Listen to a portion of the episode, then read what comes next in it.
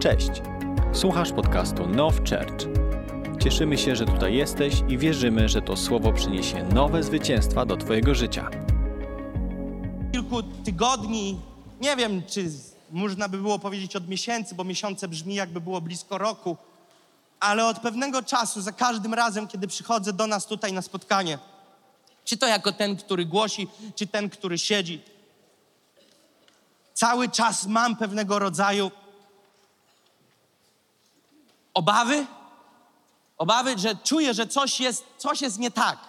Wiecie, żeby było jasne, w standardach takich, y, biorąc pod uwagę i porównując się ze średnią krajową, jest luz, mamy zapas. Ale mnie nie interesuje średnia krajowa. Mnie interesuje to, co Bóg chce, aby się działo. I to, co Bóg chce, to przede wszystkim tego, aby pośród nas On mógł poruszać się w wyjątkowy sposób i abyśmy byli w Nim rozkochani. Wiecie, dużo się dzieje, uczestniczymy w wielu aktywnościach. Tysiące ludzi są zbudowane tymi, co Now Church i co Nations on Fire robi. Ale wiecie, to trochę jakby był taki wesoły autobus, który rozwozi ludzi za darmo po mieście. Wyobraźcie sobie, że za, na każdy bilet, e, na każdy autobus, który jest na przystankach komunikacji miejskiej, e, który podjeżdża, trzeba zapłacić, ale jest taki jeden wesoły autobus, który rozwozi wszystkich nie na przystanki, ale pod dom. I wszyscy są zadowoleni, że ten autobus tak jeździ i wielu jest ubłogosławionych tym autobusem i w ogóle jest fajnie, ale nagle zarządca tym, tego autobusu przestaje jeździć na serwis, dbać o ten autobus. Kierowca zaczyna e, mieć problemy z dyscypliną w swoim życiu, nie dosypia, myli mu się czerwone z zielonym. I nagle ten autobus zaczyna być czymś innym niż na początku to, do czego był stworzony. I wiecie, i my jesteśmy powołani jako Kościół, aby nieść wpływ, aby nieść życie, aby nieść światło zgu- zgubionemu światu. Ale tak naprawdę, jeżeli nasza lampa, nie zadbamy o nią, to my zgaśniemy. I wiecie, ktoś z Was, albo część z Was, albo większość z Was może nie do końca rozumieć, co się dzieje w tej chwili, dlaczego takie słowa.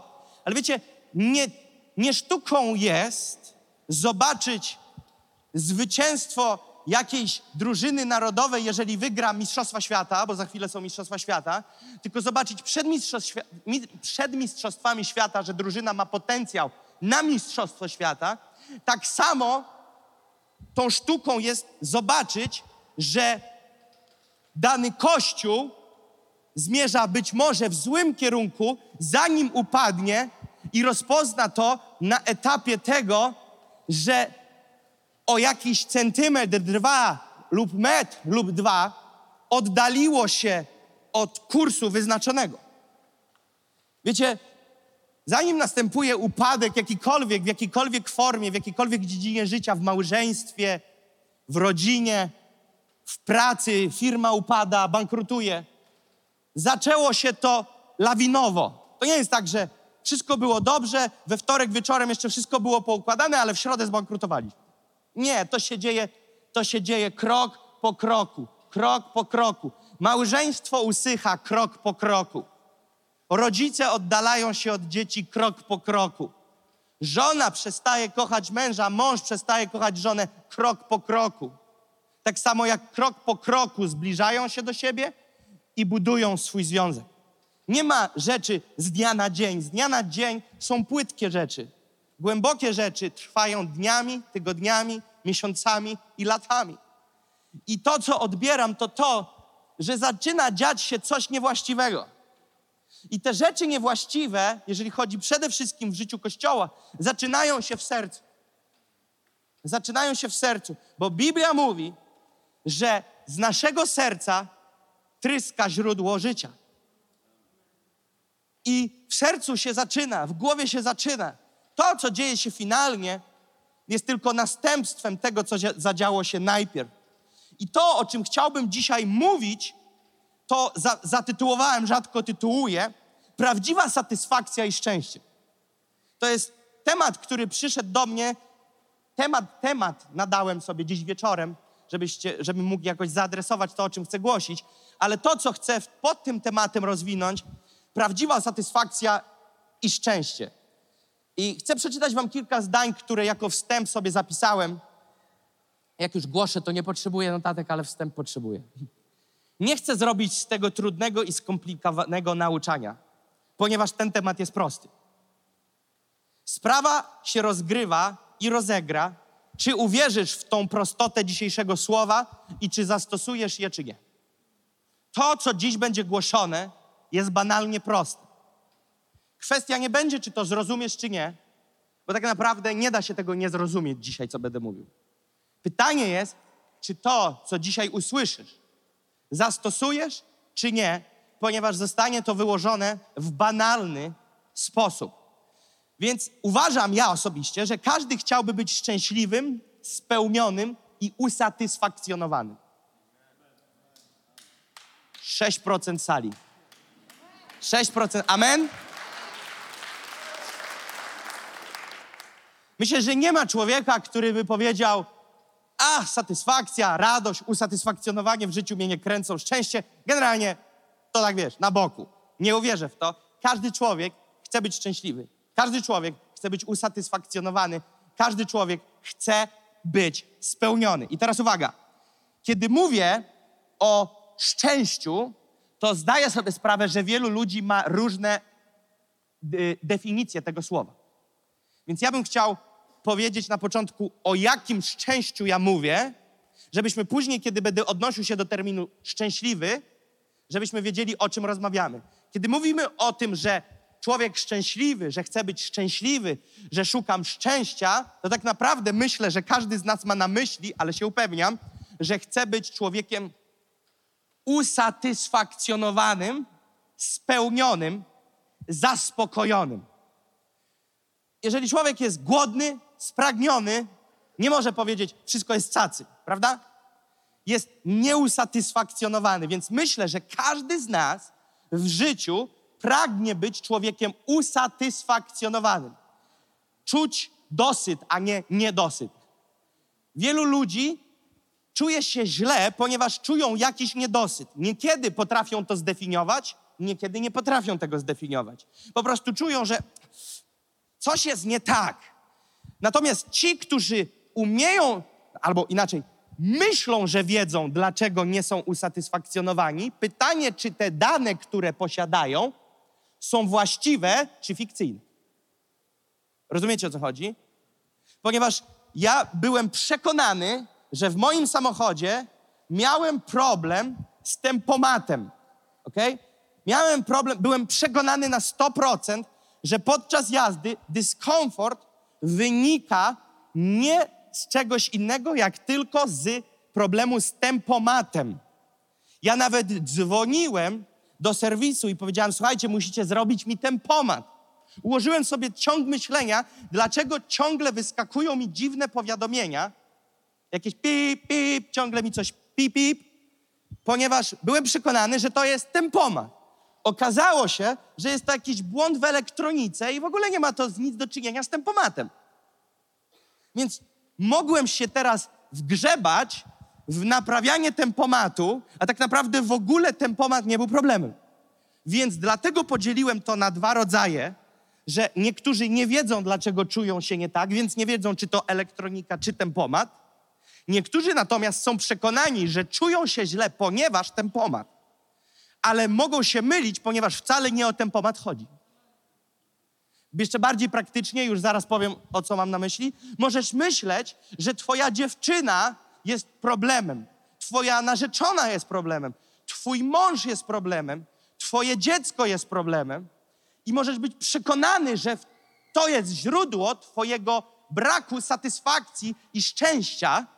I mówisz sobie, gdyby się to poukładało, ale tak naprawdę pojedziesz na serwis i dowiesz się, że to w ogóle nawet nie jest ani trochę na liście problemów. Problem leży zupełnie gdzie indziej, tylko problem, który jest prawdziwy, uwidoczniony jest w sferze tej, tej, tej i tej. Więc widzisz, z problemami w naszym życiu, w dziedzinie satysfakcji, szczęścia, bycia usatysfakcjonowanym, często jest zasłona dymna. Dlaczego? Zauważyłem, że wielu ludzi ma tego typu sprawy w swoim życiu. Zmaga się z czymś, troska się o coś i te rzeczy wskazuje za winne. Natomiast w rzeczywistości duchowej wielokrotnie jest tak, że jakiś błąd w duchowym wzorze jest po prostu, po prostu uwidoczniony i jest skonfrontowany w tej lub w tamtej dziedzinie życia. I człowiek, który nie rozumie, jak działają te prawa w duchu, o których dziś będzie turbo prosto, wskazują za winowajcę to czy tamto. Ale problem ma gdzie indziej swój korzeń. I o tym chciałbym dzisiaj mówić. A więc, kiedy mówimy szczęśliwym, odnosimy się do zaspokojenia. I teraz chciałbym, żebyśmy zobaczyli Księgę Psalmów, 73 Psalm, 28 werset. 73, 28. To się powinno nam tutaj bardzo dużymi literkami wyświetlić. I to jest taki podtytuł dzisiejszego nabożeństwa.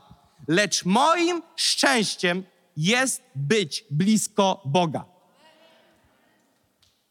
I Powiem wam dlaczego. Trzymajmy go jeszcze. Trzymajmy go dłuższy czas. Dlaczego ten werset jest zagadką? Powiem wam dlaczego. Ponieważ dzisiaj załóżmy, że nie ma stref czasowych, że wszystkie, plan- wszystkie kontynenty mają godzinę za 4.12. Ok? Wyobraźmy to sobie. Miliony ludzi w, w kościołach. Ok? Miliony. Miliony. I teraz wyobraźcie sobie, że tylko z jednego zboru, załóżmy z Now Church, idzie transmisja na całą planetę, do każdego jednego zboru na całym świecie. I wyobraźcie sobie, że ja mówię Psalm 73, 28, lecz moim szczęściem jest być blisko Boga.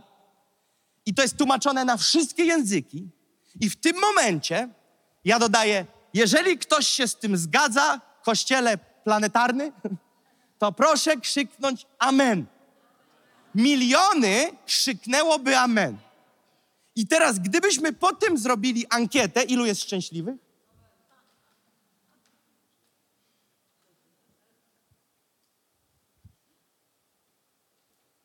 Poświęć 10 sekund w tej chwili. 10. I co dziesiątki, co 10, 20, 30% od 0 do 100. Po, powiedz w swojej głowie, jak bardzo jesteś szczęśliwy. Co 10, czyli albo na 10%, albo na 20, albo na 30. Nie, nie, nie, nie baw się w poprzecinku. Co do dziesiątek zaokrągli. Masz 10 sekund. Procent szczęścia w twoim życiu. Jaki jest procent satysfakcji? Niech nikt nie odpowiada na głos. Jeżeli jest 100, chcesz zamieszkać z tobą w domu. Ale żona mnie nie puści. Więc dobra. Macie już? Odpowiedzieliście sobie. Co sprawia, że jest ta liczba, która jest liczbą różnicy między Twoim procentem szczęścia a setką? Co sprawia, że wyszło ci tam 70% dziury? Co wyszło? Co się dzieje, że masz tam 80, 60, 30, 25, niektórzy 0 procent dziury względem szczęścia? Co się dzieje? Jeżeli mielibyśmy być totalnie zero-jedynkowi, ja uwielbiałem w szkole niewiele rzeczy, ale jedną lubiłem podstawiać do wzoru. Nauczono mnie, że jeżeli podstawisz właściwie do wzoru, zawsze się zgodzi. To mnie, to, tego mnie uczyli. Więc już w szkole uczyli mnie bycia pastorem. Więc gdyby podstawić do tego wzoru, tak zero-jedynkowo, jak po prostu, obok, zabrać litery i postawić cyfry, oznaczałoby to, że na ile masz Boga, na tyle jesteś szczęśliwy, a na ile nie masz szczęścia, na tyle nie ma jeszcze Boga. Tak zero-jedynkowo. Zero-jedynkowo. Kiedy mówimy o tym mieć Boga, bo lecz moim szczęściem jest być blisko Boga. Widzicie, Kiedy mówimy Bóg, widzimy niedzielę, widzimy nabożeństwo, widzimy przynależność do kościoła, widzimy czytanie Biblii, widzimy krzyż na klatce piersiowej. Niektórzy noszą niżej, niektórzy wyżej, zależy od długości łańcucha. Rozumiecie o co chodzi? Kiedy mówimy Bóg, widzimy wiele rzeczy wokoło, ale tak naprawdę tu wskazanie jest na bliskość Boga. Bliskość Boga. Szczęście jest zależne od bliskości Ciebie przy Bogu. Twoje zaspokojenie, Twoje usatysfakcjonowanie jest zależne od bliskości Ciebie z Bogiem. Halleluja, już jest więcej niż 6%. Już jest więcej niż 6%. Więc widzicie, co się dzieje? Teraz rozbijemy to sobie, ten wzór, na czynniki pierwsze, nie żeby było trudniej, ale żeby było jeszcze bardziej przekonywująco. Więc patrząc na ten psalm, można by powiedzieć, że bycie szczęśliwym jest biblijne. Celowo idę powoli. Tłumacze mają dziś ze mną szczęście. Bo zazwyczaj jestem jednym z trudniejszych. Bo. Ale powiem jeszcze raz. Więc biblijnym jest bycie szczęśliwym. Wielu musi to przemyśleć, ponieważ religia nauczyła nas, że Bóg jest utożsamiany z długą, pobożną miną, z karami, chłostami, odpokutowywaniem za jakieś turbowiny z kiedyś. Wszystkie kłody pod nogi to Bóg ci zrzuca tartak pod nogi, bo On tak wymyślił, że cię tak dojedzie teraz za twoje błędy. A tu nagle dzwon, bo dowiadujesz się w Nowczert, że temat bycia szczęśliwym jest biblijny. Posunę się o zdanie dalej. Chęć bycia szczęśliwym jest biblijna.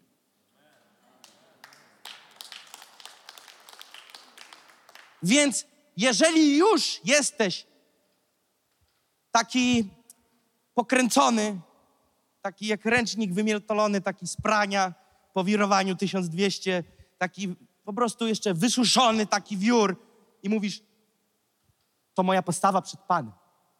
To już wiesz, że nie tak. Im bliżej Boga, tym bardziej szczęśliwy będziesz. I idziemy dalej. Dla, ja będę stawiał dzisiaj takie pytania. Dlaczego jednak, skoro taki jest stan rzeczy, jak Psalm 73, 28, dlaczego w takim razie mamy tak wielu chrześcijan ograbionych ze szczęścia, satysfakcji, zaspokojenia i radości?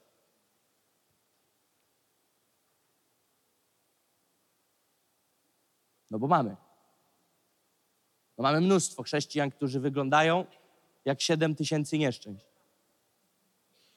I nie chodzi o trudną chwilę w ciągu dnia, trudny sezon, tylko generalnie człowiek jest przybity. Całe życie, ale w Biblii, we wszystkich wydaniach, które ma, żółtym markerem 7328 wynotowany. Informacja jest, obietnica jest, wyznanie jest, rezultatu nie. Musimy postawić sobie za właściwą tezę to, że nie możesz powiedzieć, chodzę blisko z Panem i jestem nieszczęśliwy. Dzisiaj chcę być bardzo taki albo w lewo, albo w prawo. Nie możemy mówić szpagat. Albo tu, albo tu. Ja nie mówię, że życie z Bogiem to czerwony dywan i ciąg pięknych okoliczności, bo już to kiedyś przerabialiśmy nieraz, że życie jest pełne niechcianych okoliczności i ataków, ale w Bogu mamy możliwość je przezwyciężać. Natomiast ja mówię o tym, że musimy zgodzić się z tezą, nie musisz, nie musisz, Prawdopodobnie jest jakiś kościół, który powie, możesz chodzić z Bogiem i mieć wieczną depresję. Ale ja w takiego Boga nie wierzę. Nie wierzę, że muszę brać jakieś tabletki, aby funkcjonować. Chcę powiedzieć to jeszcze raz. Nie wierzę, że jestem chrześcijaninem napełnionym Duchem Świętym, ochrzczony Duchem Świętym, nowonarodzonym z ducha i wody i muszę brać piksy od psychiatry, aby funkcjonować.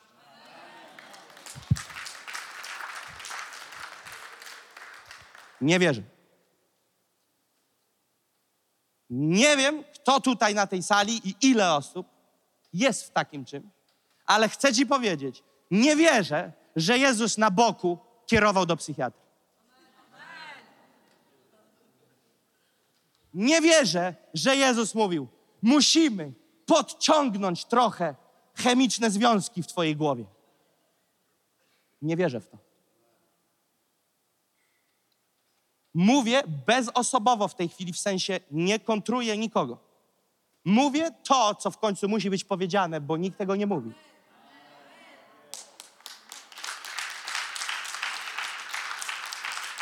Biblia mówi o owocach ducha, miłości, radości, cierpliwości, spokoju. A ty musisz brać niebieskie ampułki, bo jak nie, to cię wytelepie. Jeżeli autobus spóźnił się 90 sekund. To nie jest chodzenie z Bogiem. Prawdopodobnie to jest życie, w którym Bóg jest na jednej z półek w Twoim gabinecie, ale nie ma go w Twoim życiu. Bóg jest ogniem trawiącym. Kiedy wchodzi, pustoszy to, co ciemności i wzmacnia to, co światłości. Ogień trawiący. Biblia mówi o tym, że Bóg jest ogniem trawiącym. Chcesz mi powiedzieć, że deprecha jest w stanie ostać się przy ogniu trawiącym? Bo ja w to nie wierzę. A może Twój ogień, Twój Bóg jest tym takim, wiecie, dla dzieci ognie te, jak się nazywają? Sztuczne ognie. Takie, że możesz rączkę przyłożyć i zimne ognie. Zimne ognie, w ogóle zimny ogień. Pamiętam jak pierwszy, jeden z pierwszych razów, kiedy w moim życiu jako dziecko mogłem doświadczyć spotkania z zimnymi ogniami. Ja byłem przerażony, bo w mojej głowie było ogień jest gorący, a mama mi tłumaczy, możesz przyłożyć rękę. Mi się to nie spinało, ponieważ ogień jest czymś, co pali. Jeżeli ja przyłożę moją rękę do ognia, moja ręka nie zostanie taka sama. Jeżeli ja wszedłbym do pieca, a ci, którzy wrzucali Szadracha, Meszecha i Abednego do pieca, to ci, którzy wrzucali, spłonęli. A o ileż bardziej Bóg jest większym ogniem i o ileż bardziej potężniej trawiącym niż ten ogień, który rozpalił człowiek. Więc co to oznacza? Amen? Co to oznacza? Oznacza to, że jeżeli są jakieś sektory w Twoim życiu, w których jest ciemność i porażka, to są sektory, w których jeszcze Bóg nie zawitał. Kiedy mówię Bóg nie zawitał, chodzi o wpuszczenie Go i posłuszeństwo Jego zasadom. Ponieważ wielu ludzi przychodzi na tak zwany chrześcijański freestyle. Oni myślą, że wieczór uwielbienia wystarczy. Nie, wieczór uwielbienia jest arcyważny, czy to w Twoim domu, w komorze, na grupie domowej, w Nowczer, czy na jakiejś konferencji. Wie, uwielbienie jest arcyważne, wiecie jak bardzo. Ale nie wystarczy tylko mówić, panie, panie, panie, bo też On do nas mówi, hej, zrób to, to, to, to i to. W Jordanie było rozwiązanie choroby trądu, ale najpierw trzeba było się w tym Jordanie zanurzyć siedem razy. Widzicie? My przychodzimy, mówimy, Boże, a Bóg mówi, okej, tu są zasady, zrób to, zrób to i zrób to. I wtedy co? Mądry mówi, no u mnie w krainie tam lepsze wody były, co ja będę się tu w jakimś Jordanie nurzył siedem razy. Jego sługa mądrzejszy był od niego i powiedział, słuchaj, jak już przyjechaliśmy tyle generalnie, to może się zanurzysz, no nic się nie stanie, nie? Więc on się hop siedem razy, o, ale numer zdrowy. Nie, żaden numer. To było posłuszeństwo. Więc widzicie, czasami ludzie przychodzą i do mnie mówią, modlę się, czytam Biblię. Okej. A czy robisz to, co ci się mówi i wykonujesz słowo, które słyszysz? Tak, czytam. A co z osobami, które są dla ciebie duchowym rodzicem albo duchową ciocią na chwilę, rozumiesz? No, jakkolwiek. I dają ci porady i mówią, wiesz co, czuję, przychodzisz do mnie, pytasz, więc ci mówię, czuję w Duchu Świętym, że powinieneś, powinnaś zrobić to, to i to. Człowiek wychodzi, z tym się nie zgadza, bo co mi jakiś Marcin będzie mówił? I idzie do komory i mówi, panie, panie. A pan mówi, tam jest to, co miałeś zrobić. Nie mówię, że człowiek i jego porada jest nieomylny. Próbuję powiedzieć, że byśmy to też rozgraniczyli, ale nie chcę się nad tym zatrzymać. Bóg i posłuszeństwo temu, co się mówi. Amen? Więc teraz wracamy do pytania. Dlaczego jednak mamy tak wielu chrześcijan ograbionych ze szczęścia, satysfakcji, zaspokojenia i radości? Skoro diabeł jest mistrzem kłamstwa. Mamy to? Mistrz kłamstwa. To jest pierwsza rzecz. I złodziejem. Zgadzamy się z tym? Jest złodziejem. To w jaki sposób, nie już pytanie nie jest czy, ale w jaki sposób on chce cię ograbić i okraść satysfakcji. Więc pytanie nie jest, czy diabeł cię okrada z satysfakcji. Pytanie nie jest, czy on chce ograbić cię ze satysfakcji. Pytanie jest, jak cię robi.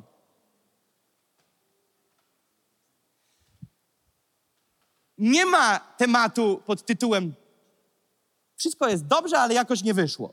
Nie, nie. Okradziono cię, ponieważ w Jezusie mamy pełnię radości, w Jezusie mamy pełnię pokoju, w Jezusie mamy pełnię satysfakcji.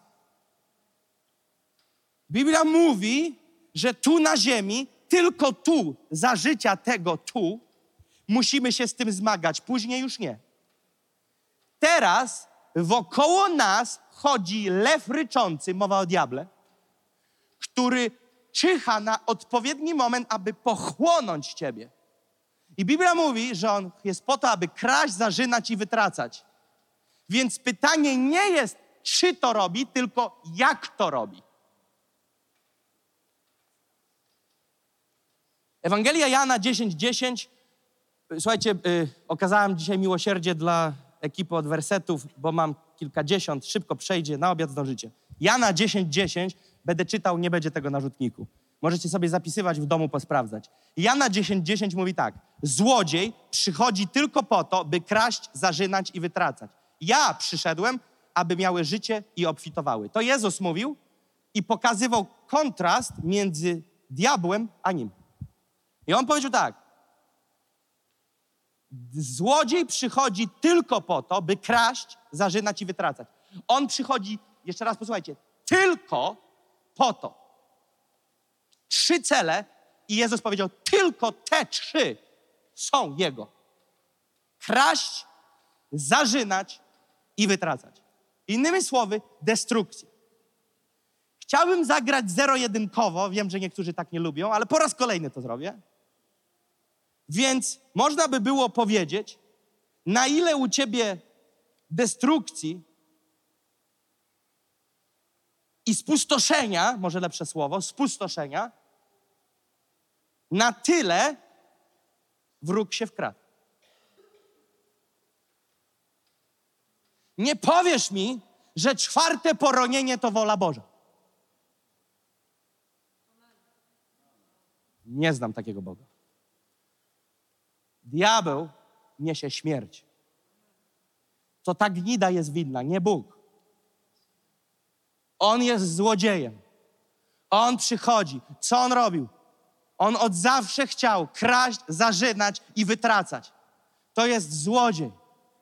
Jak myślisz, skoro Jezus umarł za nasze choroby, Biblia mówi, sińcami i ranami Jezusa jesteśmy uzdrowieni, to skoro On umarł, żebyśmy byli zdrowi, to zgadnij, kto wysyła ci pakiet chorób od A do Z. Ja nie mówię o zwykłym przeziębieniu i katarze, bo to jest w kosztach życia na ziemi. Ja mówię o tym, że nagle dowiadujesz się, że masz guza wielkości miski od prania w brzuchu. Ja mówię o tym, że nagle dowiadujesz się, że masz coś nie tak w swojej głowie, że masz jakieś dysfunkcje. Kto to zrobił? Kto jest autorem? Diabeł.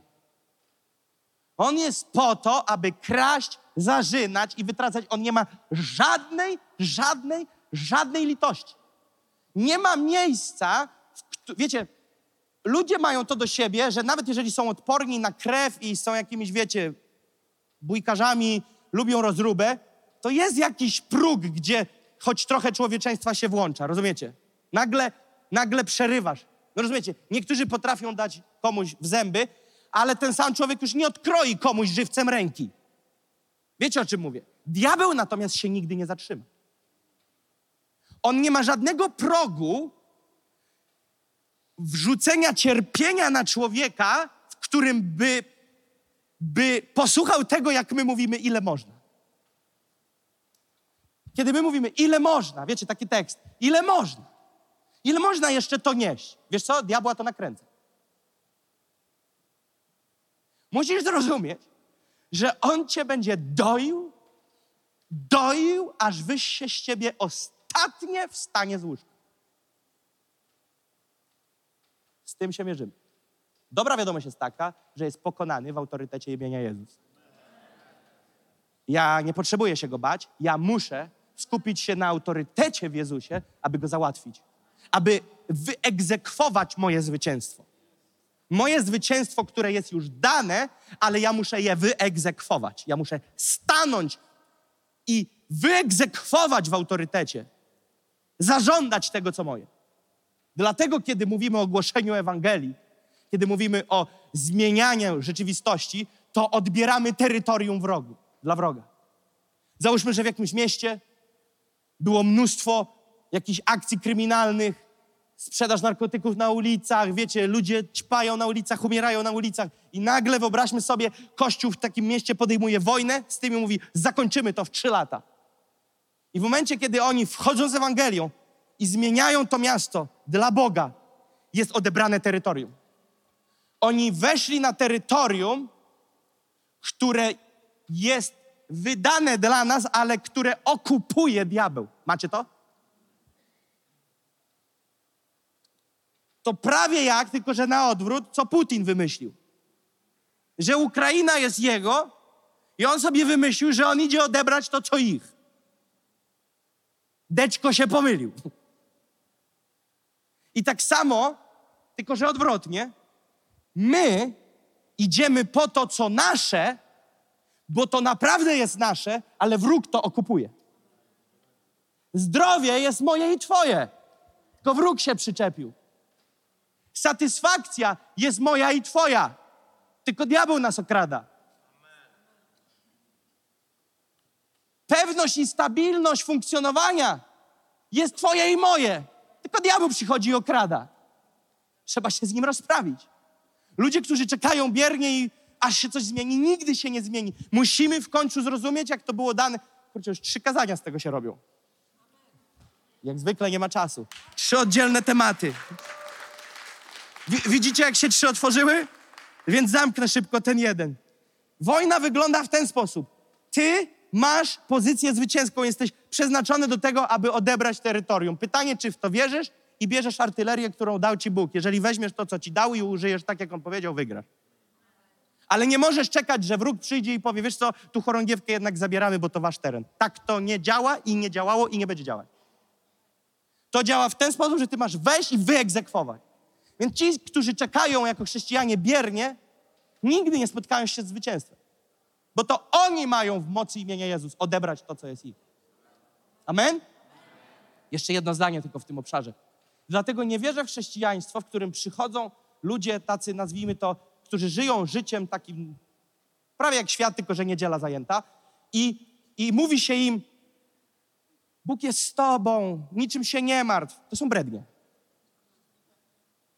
Są brednie, brednie i to jest okłamywanie ludzi z pulpitu. Nic się nie martw, uwierz, będzie dobrze. To jest mydlenie ludziom oczu i wynikać może z dwóch powodów. Człowiek, który to mówi, jest nieogarnięty i sam nie wie, co mówi, lub dwa, prymitywnie oszukuje ludzi, żeby przyszli za tydzień. Ja nie wierzę w to, że ludzie żyją jak żyją, ale powiemy, ale uwierz, że Bóg jest dobry i, i będzie dobrze, a on powie, no dobra, to będzie dobrze, bo ja wierzę. Nie. Tak to nie działa. Ale to jest na inny dzień. Wierzę, że rozbudziłem ciekawość. Więc idziemy dalej. Jana 8,44 mówi tak. Ojcem waszym jest diabeł, to Jezus znowu odpala rakietę w faryzeuszy. Ojcem waszym jest diabeł i chcecie postępować według porządliwości ojca waszego, czyli diabła. On był mężobójcą od początku i wprawdzie nie wytrwał, bo w nim nie ma prawdy. Gdy mówi kłamstwo, mówi od siebie, bo jest kłamcą i ojcem kłamstwa. Rozumiesz? Ty jak kłamiesz, wiesz, że kłamiesz. Diabeł jak kłamie, to jest 100% gwarantu, że on wierzy w to, co mówi, bo kłamstwo jest jego DNA, on jest ojcem kłamstwa. Więc on jest turbo wierzący w to, co do ciebie mówi. I wzbudza twoją wiarę, abyś uwierzył w jego kłamstwa, które ci on podaje. Więc on jest kim? Przychodzi, aby kraść, zarzynać i wytracać, i jest ojcem kłamstwa i oszukuje nas. Oszukuje nas, wykręca nas jak chce. Teraz jest wielu kłamców na tym świecie, ludzi, ludzi. Ale to są robaczki w porównaniu do ojca kłamstwa. Pomyśl, jeżeli cię oszukali przez telefon i powiedzieli przyjdź jutro o dziewiątej, odbierz trzy garnki za darmo i poszłaś, to jeżeli pani na infolinii cię na trzy garnki tak wykręciła i tych garnków nie dostała, nie wiem, czy wiecie o, o co chodzi. Dzwonią i mówią, dobra wiadomość dla pani, wygrała pani trzy garnki jutro w adresie obok pani domu. Mamy takie spotkanie, na którym będzie taka nasza koleżanka i ona te garnki pani wręcz. Zadzwonili kiedyś do mnie i mówią, wygrał pan, nie pamiętam co, wygrał pan laptopa, laptopa. Ja mówię, wow, to pani wyśle na adres. Nie, nie, pan musi, pan musi przyjść. Ja mówię, pani co, ja zapomniałem, ja mam dużo laptopów. Ja nie potrzebuję laptopu. Ona do mnie mówi, ale to, wie pan, za darmo, to przecież darmowym laptopem nikt nie... po- pani, ja mam strasznie dużo laptopów, ale to będzie miał pan jeszcze jeden. Wie pani co, ja mam dom i w tym domu już nie mam gdzie laptopów chować. No ale to pan komuś odda. Wie pani co, wszyscy moi znajomi mają ten sam problem, mają duże domy i na meblach leżą laptopy. Nie mam gdzie go wziąć, nawet jakbym chciał, nie mam go, bo pod rękami też mam laptopy. Jakbym przyszedł nawet, nie mam jak go wziąć, bo już w rękach mam laptopy. Odłączyła się. Nie oszukała mnie. Rozumiecie o co chodzi? Nie możesz dać się oszukać. Jeżeli diabeł przychodzi, żeby cię skręcić, więc mamy to ugruntowane. Przypomnienie będzie wieczorem. Więc co dalej? Ewangelia Jana 6,35. Zobaczcie teraz, co mówi Jezus. Cały czas są słowa Jezusa. Jana 6,35. Odpowiedział im Jezus: Ja jestem chlebem żywota. Kto do mnie przychodzi, nigdy łaknąć nie będzie. A kto wierzy we mnie, nigdy pragnąć nie będzie. Jezus odnosi się tutaj do głodu i do pragnienia. Głód i pragnienie to są dwa podstawowe elementy, żeby przeżyć. Zabierz jedzenie, pojedziesz może z 40 dni, może będzie jakiś bohater, który 50 przeżyje, ale będzie szybciutko koniec podróży. Zabierz wodę, zostaw burgery, też nie pójdzie. Musi iść w parze jedzenie i picie. Jezus mówi: Ja jestem chlebem żywota. Ja jestem chlebem żywota. Kto przychodzi i je ode mnie i ode mnie pije, nie będzie pragnął ani nie będzie łaknął. Innymi słowy, on powiedział: Ja daję wszelkie funkcje życia. Ja daję funkcję życia. Ja daję życie. Ja jestem życiem. Ja jestem chlebem żywota. Jesz mnie, jesteś nie tyle co najedzony, ponieważ ja już miliony razy w swoim życiu powiedziałem: Jestem najedzony. A i tak wiem, że po nabożeństwie powiem: Jestem głodny. Więc ciągle jem coś, co zaspokaja mój chwilowy głód, ale nie zaspokaja go na stałe. Jem coś, co jest przepyszne, co jest dobre dla mnie, dla moich kubków smakowych. Czerpię chwilową ułudę zaspokojenia.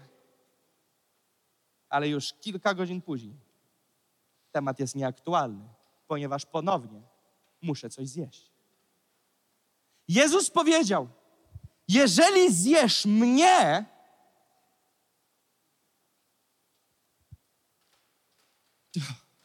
już nigdy nie będziesz głodny ani spragniony.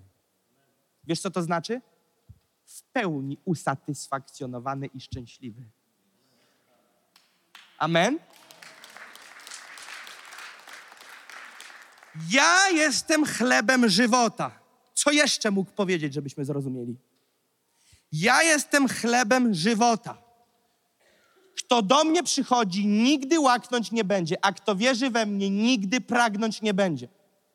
73-28 psalm. Szczęście jest być blisko Boga. Stary Testament znajduje potwierdzenie w słowach samego Jezusa. Zamyka się, uzupełnia się, wypełnia się. Co dalej? Ale Jezus nie poprzestaje na tym i dalej temat wałkuje i w Jana 4,14 mówi tak. Ale kto napije się wody, którą ja mu dam, nie będzie pragnął na wieki.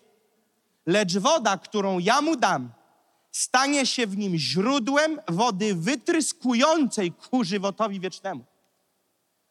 Kiedy skosztujesz wody, którą ma Jezus, a kiedy mowa jest o wodzie, to mowa jest o Duchu Świętym, to Jezus mówi tak: kto skosztuje Ducha Świętego, nie tyle, co będzie zaspokojony wewnętrznie, ale zaspokojenie z wewnątrz będzie tryskać na zewnątrz. Nie będziesz tylko wewnątrz zaspokojony, ale kiedy ludzie będą Ciebie widzieć, będą widzieć ten gość, ta kobieta, chodzi z Duchem Świętym. To się aż wylewa na zewnątrz. To się aż wylewa na zewnątrz. Duch Święty działa nie tylko w niej, ale i na zewnątrz niej. Dlaczego? Bo się ciągle napełnia i napełnia i napełnia, aż do przelewu, aż do przelewu, aż do przelewu.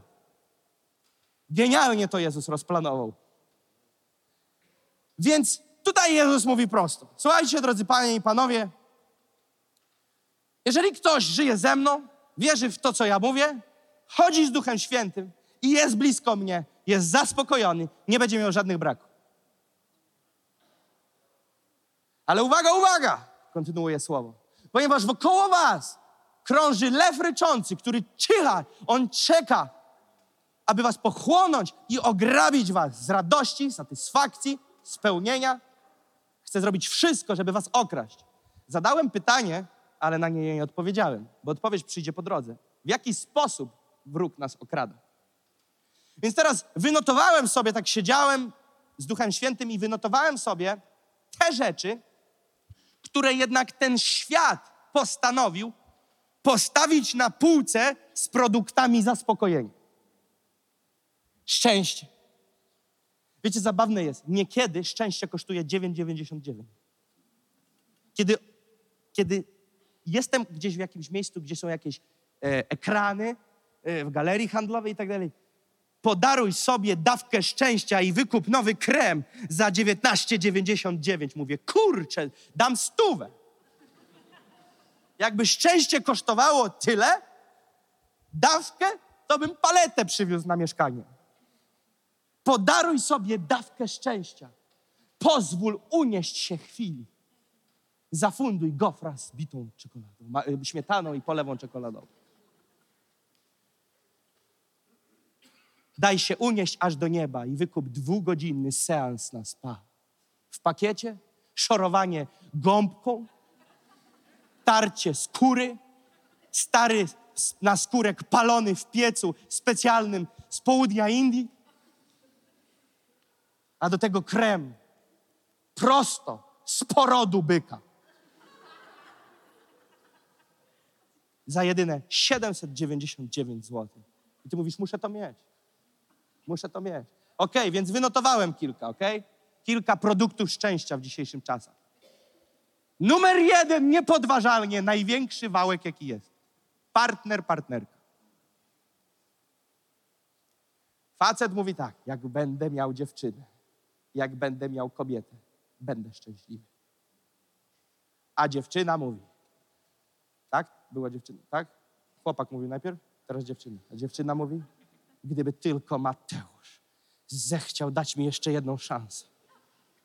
Mati, to nie o tobie. Gdyby tylko Jarek zechciał jeszcze raz zaprosić mnie na tą hulajnogę. Pojeździć razem wzdłuż Wisły. Wypić kawę w Green Cafenero czy jakoś tak. Wszystko by się zmieniło, ale zawaliłam ostatnią szansę. Chyba teraz został mi już tylko czarek. Więc partner, partnerka, uda tego świata, że zdobędziesz księżniczkę, księcia z bajki i wszystko się zmieni, a z pokolenia na pokolenie ilość rozwodów rośnie. Idziemy dalej. Co powiązane z tym, to rodzina. Jak założę rodzinę, albo uzupełnię ją, to będziemy w komplecie. Będziemy się czuli tacy spełnieni. Będzie mąż, będzie żona, będą dzieci. A. Mhm. A później szukasz na Spotted Warszawa najtańszej niańki, która zajmie się twoimi bachorami, bo już masz dość. Ale nawet jak idziesz na kolację z tym swoim księciem z bajki, a później on zabiera cię do kina, to tak bardzo jesteś przywiązana i przywiązany emocjonalnie do swoich dzieci, że wracasz do dzieci i niańka przed czasem z mniejszą wypłatą wraca do domu.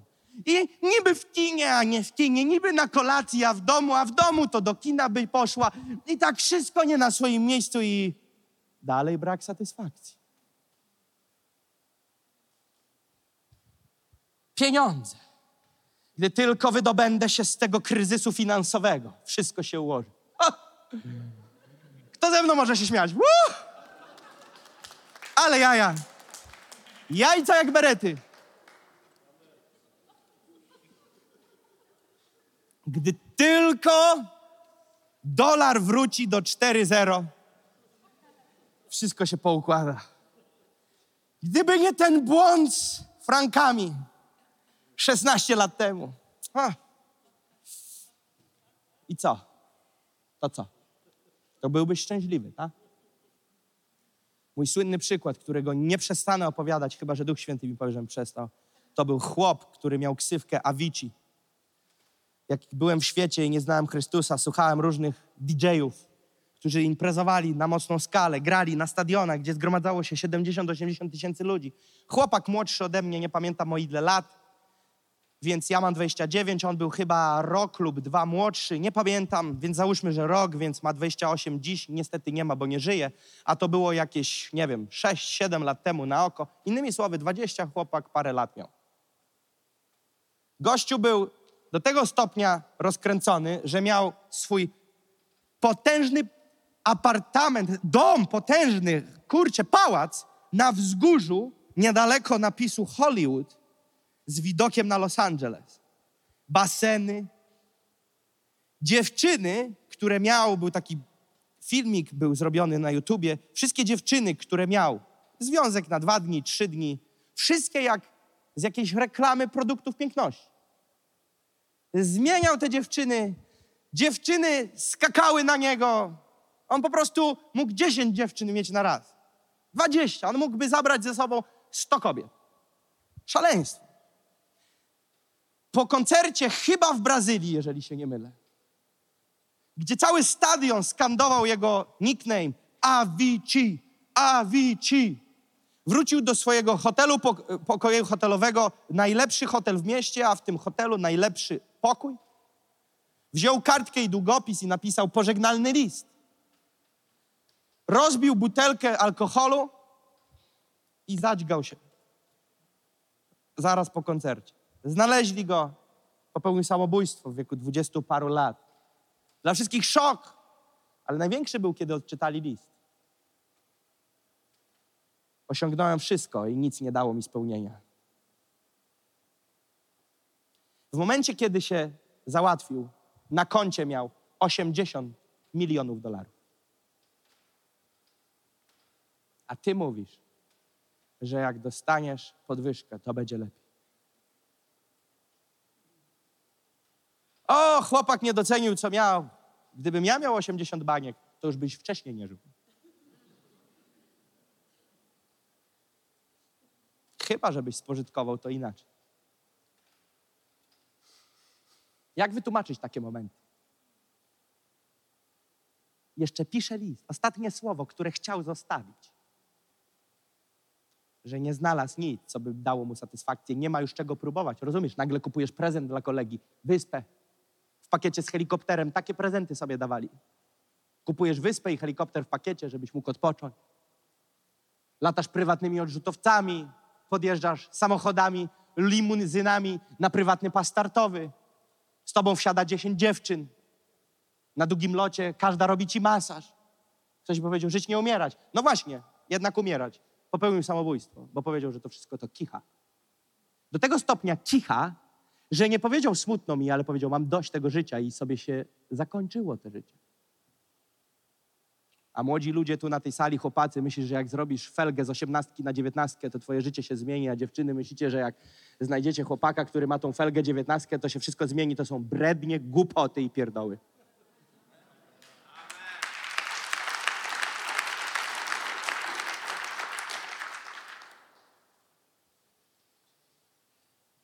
Czwarty punkt. Seks. Dla wielu ludzi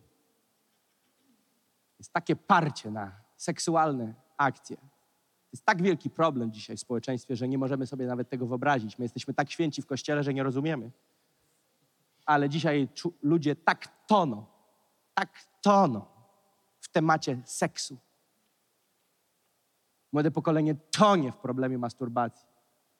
I mówię sobie, gdybym miał w końcu na stałe partnera, partnerkę i rozbujane, kwitne życie seksualne, to co? Wszystko, co wymieniam, zaraz biblijnie pokażę, że to wszystko niektórzy mieli. I Piąty punkt. Sława. O, przeszłam, przeszedłem studia aktorskie. Już niedługo będę grała w plebanii. I co? Plebania. Później upgrade'ują cię, przeniesiesz się do mody na sukces. Z mody na sukces poprowadzisz panoramę. Później co? Nawet z Heizerem w Dzień Dobry TVN będziesz. I co? I co? I co? Ci wszyscy ludzie, jak się tylko zwierzają i im w końcu się serce otworzy na wywiadach, to mówią depresja, problemy, smutek, koszmary. Nie mogę sobie poradzić ze stresem. Marzenia się spełniły. Ciesz się. Szósty punkt. Sukces zawodowy. O, moim marzeniem jest otworzyć cztery warsztaty, mieć 17 salonów. Ok? Twój cel. I co wtedy? To będziesz miał 17 dodatkowych problemów. 17 dodatkowych powodów, przez które może i przyjdzie bomba na ciebie. O, moim marzeniem jest otworzyć sklep muzyczny i ściągnąć najlepsze instrumenty z Ameryki. Pościągamy najlepsze instrumenty. Będzie perkusja za 100 tysięcy dolarów stała. Wszyscy przyjdą i będą na nią patrzeć. I, I ty naprawdę wierzysz, że w tym kawałku drewna i membrany znajdziesz szczęście? Sukces zawodowy. Zatworzę firmę. Zrobimy obrót, zysk, wygenerujemy. Z tego zysku zainwestujemy. Nawet kurczę McDonalda na Mokotowie otworzę. I co? I co? I co, z czego otworzysz? I to da ci szczęście? Powiedz mi, który fast food daje szczęście? Otworzę od razu. Wezmę kurczę kredyt, pootwieram. Nie wiem, czy nawet się da, ale zrobię co mogę. Otworzę Maka. Makno. Więc sukces zawodowy nie, ale teraz uwaga, marzyciele. Punkt kolejny. Podróże. Podróże. Podróże pomagają mi się odciąć. Kiedy jestem w samolocie na 12 tysiącach metrów, czuję, jak wszystko zostaje pod spodem. Problem jest tego typu, że w samolocie kończy się paliwo i niedługo wyląduje. I twoja rzeczywistość wróci. Bo najdalszy lot, jaki jest, to 19 godzin. Dzi- Jutro rano wsiada pastor Richard w najdłuższy lot świata z Singapuru do Nowego Jorku, 19 godzin. Non-stop lot. Najdłuższy, jaki jest stworzony. I co? 19 godzin szczęścia? Podróże. Kiedy wyjeżdżam i widzę te palmy. Powiem ci, gdzie są dwie restauracje w Warszawie z palmami, możesz iść i podotykać. Znaczy, znam jedną restaurację i jeszcze Santago Aquapark, gdzie są palmy. I dużo ludzi, którym palma walnęła. Palmy, jak widzę palmy, to czuję, że, że tak się odrywam. Ja, a jak widzę ten piasek biały, taki jak na Dominikanie, jak na tych plakatach z Itaki. Ten biały piasek taki, że jak go wrzucisz w rękę, to psz. I tak gołymi stopami. Gołymi to nawet nie wiesz, że nie pochodzisz, bo jest za gorący ten piasek. Trzeba w klapkach. O, to jednak nie. Więc podróżowanie. Nie znajdziesz tam szczęścia. Okej, dom marzeń. Kochanie, 26 lat mieszkamy w tym jednopokojowym. Mam dość tych upierdliwych Kowalskich spod siódemki. Mam dość. Wynosimy się z tego mordoru. Jedziemy pod Pruszkowem. Już znalazłem działkę na oto dom. I wybudujemy dom marzeń. Już widziałam katalog. Taką zrobimy tapetę w domu. Bryzę wymalujemy. Co ty mówisz? Co ty opowiadasz? Nie ma domu, który da ci szczęście. Dom da ci szczęście. Kto z was ma tu dom, jak się nie wstydzi podnieść rękę? Okej? To ci trzymajcie, trzymajcie. Ci z was, którzy trzymają rękę, ci, którzy nie mają domu, a myślą, że jak zrobią dom, to szczęśliwi, to do tych, którzy mają rękę w górze i zapytajcie. Czy dom dał im szczęście? Jak tak, to z jakich materiałów budowali? Jaką farbą? Krugera? Która farba przyniosła zapach wolności? Widzicie, jak my ludzie zwariowaliśmy? To wszystko brzmi komicznie, kiedy o tym mówię, ale my w to wierzymy. Jeszcze kilka. Lepsza praca. To było w kontekście pracy, ale tu jest teraz, teraz ta lepsza praca. Zawsze jest sezon, jak znajdę lepszą pracę. Ale przecież w tej, w której jesteś, to rok temu to była ta marzenie twojej lepszej pracy. Jak to jest? Przecież ta, w której jesteś, nie zgodziłbyś się, gdybyś nie chciał, więc wierzyłeś, że to jest ta. Więc co się stanie przy następnej? Znowu marchewka? Znowu marchewunia? Znajdziesz, a, bo szef się zmienił. On był na początku taki miły, a teraz nie jest miły. Tak znajdziesz tego miłego, to zadzwoń. Zdrowie. O, zdrowie. Jak, jak to się mówi? Duch w zdrowym ciele jakoś, tak? W zdrowym ciele, zdrowy duch. Okej, zachęcam, żeby być zdrowym, ale w zdrowym ciele nie znajdziesz szczęścia. Och, zadbam o metabolizm, o przemianę materii, zrobię sobie policzki może, chociaż nie, to niezdrowe. I w ogóle pójdę na siłownię, będę jeździć rowerem 100 kilometrów dziennie. I w ogóle będę taki wysportowany, odporność, mój układ immunologiczny wzrośnie, y, obronię się przed każdą chorobą i będę taki zawsze, zawsze co? Po prostu zdrowy. Ale to nie leżało obok szczęścia. Wielu ludzi pokłada swoją stabilność w zdrowiu. I teraz uwaga, najciekawsze ostatnie. Jeżdżenie na konferencje chrześcijańskie. Muszę się w końcu wyrwać z tej codzienności mojego kościoła i pojechać na jakąś konferencję, bo już dalej nie mogę.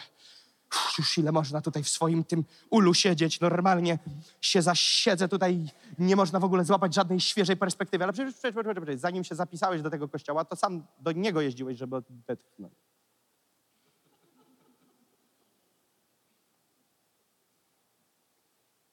Cóż za pułapka, co? No Dobra, ale na pewno rozwiąże moje problemy zapisanie się na Now School. Właśnie chciałem, a propos pastorze, chciałem zgłosić do punktu info, że zapisałem się i nie ma zmian. To to już do nieba reklamacja. Mam jeszcze trzy. Uff. Kurczę, mieszkam na wiosce, gdybym mógł dołączyć do Now Church. Do Now Church, bo ja ich słucham na, na moim Sony Ericssonie. Oglądam ich na online'ach i widzę, jak oni tam działają prężnie. W ogóle jakbym tam mógł być, mogłabyś, to bym się wolontariat zapisał, a ja mogę ci całą listę dziesiątek osób, którzy się zapisali, dotknęli i zrazili i uciekli. O, tym w Nowczersz chyba się coś zmieniło. Nie, nic się nie zmieniło. Twoje marzenia były wybujałe względem tego, co chciałeś zobaczyć. Tyle. To nie miało dać ci szczęścia. Dobrze, ale jakbym wszedł na etat w Nations on Fire, to mogę cię umówić z osobami, które proszą o rezygnację. Pogadać. No ale dobra, dobra, pomijam i ostatni. Gdybym mógł być w służbie lewitów, w służbie uwielbienia, to byś mówił to, co wszyscy w zespole. Za ciężko, pastorze. Trochę zwolnijmy. I szczęścia byś też nie znalazł. Więc co Biblia mówi o zaspokojeniu? Księga Psalmów 4, 8, 9. Mówi tak. Wlałeś w serce me większą radość, niż kiedy się ma obfitość zboża i wina. Spokojnie się ułożę i zasnę, bo Ty sam, Panie, sprawiasz, że bezpiecznie mieszkam. Dawid mówi, włożyłeś w me serce większą radość, niż kiedy się ma obfitość zboża i wina. Wiesz czym dla nich, bo Ty może nie rozumiesz, bo myślisz sobie, jakie zboże? Hm. No bo ze zboża, rozumiesz, jest jedzenie, tak generalnie. Oni tak kiedyś mieli. Oni nie jeździli do piekarni, oni nie chodzili do Lubaszki, Putki, do Kerfura, Lidla, po świeże Kaisery, Grahamki, tylko oni sami to kręcili. Więc nadstan zboża i wina symbolizuje obfitość fizyczną. I wiesz, co Dawid mówi? Choćbyśmy mieli popachy, to jest nic w porównaniu do tego, co ja mam z tobą. Więc wlałeś w me serce większą radość. Mówiłem, że odpowiem na te wszystkie punkty, które wyczytałem biblijnie. Dawid miał obfitość zboża i wina. I kiedy to mówił, to nie mówił, nie mam zboża i wina, ale gdybym miał, to i tak ty mnie bardziej zaspokoisz. On mówił z pozycji przepychu zboża i wina i mówi, fajnie, ale tak naprawdę to od ciebie czerpię prawdziwą radość, a nie ze spichlerzy. Księga Psalmów 5, a i tak jeszcze tylko, spokojnie się ułożę i zasnę, bo ty sam, Panie, sprawiasz, że bezpiecznie mieszkam. A propos bezsenności. Psalmów 5:12. Lecz rozradują się wszyscy, którzy Tobie ufają, będą się głośno weselić na wieki. Ty będziesz ich osłaniać, a ci, którzy miłują imię Twoje, będą się radować Tobą. Proste. Generalnie pokazuje nam tu radość. Psalmów 16:2. Rzekłem do Pana: Tyś Panem moim, nie ma dla mnie dobra poza Tobą. Gość mówi z pozycji, kiedy ma wszystko. Nie ma dla mnie dobra, Boże, poza Tobą. Tu jest mój maks, u Ciebie. Nie w tym, co mam, ale w Tobie. Psalm 16, 11. Będę cytował psalmy, więc możecie po prostu po przecinku pisać sobie cyfry. Psalm 16, 11. Obfitość, posłuchajcie tego, obfitość radości w obliczu Twoim. Rozkosz po prawicy Twojej na wieki. Rozkosz i obfitość i radość są w Bożym obliczu. Tam jest obfitość i radość. Nie w rzeczach, śmieciach tego świata, ale w Bogu.